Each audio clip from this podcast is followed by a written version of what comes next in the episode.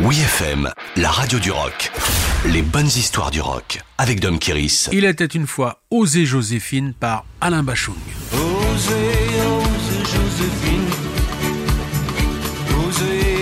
Joséphine. En 1966, Alain Bachung, avec le C original dans son nom, a sorti son premier 45 tours Pourquoi rêvez-vous des États-Unis?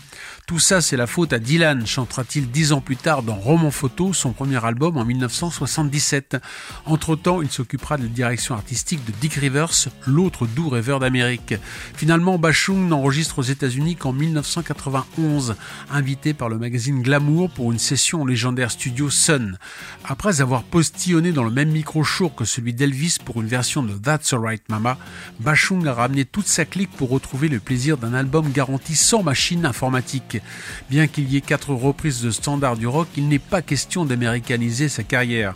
Il compte bien chanter en français en s'appuyant sur les textes écrits par son compère Jean Fauque. Comme des cadavres exquis, il prend par-ci par-là des bouts de phrases comme cet hommage aux femmes de l'Est au moment de la chute du mur de Berlin en novembre 1989 oser, causer du Caucase. Le verbe oser le fascine. Il va bâtir toute une histoire sur l'émancipation féminine dans Oser Joséphine. Sur une rythmique de cheval au galop, le guitarero Sonny Landreth vient faire hennir sa guitare entre les mots fascinants. Même si on ne comprend pas toujours leur signification, toutes les phrases sont sublimes et tissent un véritable hymne à la liberté chanté par le roi des scélérats et en même temps un demi-dieu pour toute une génération. Victoire sur tous les tableaux. Alain Bachung réussit à relancer sa carrière avec un album de rock and roll en français enregistré dans la ville du King. Il fallait oser. Osez, osez Joséphine.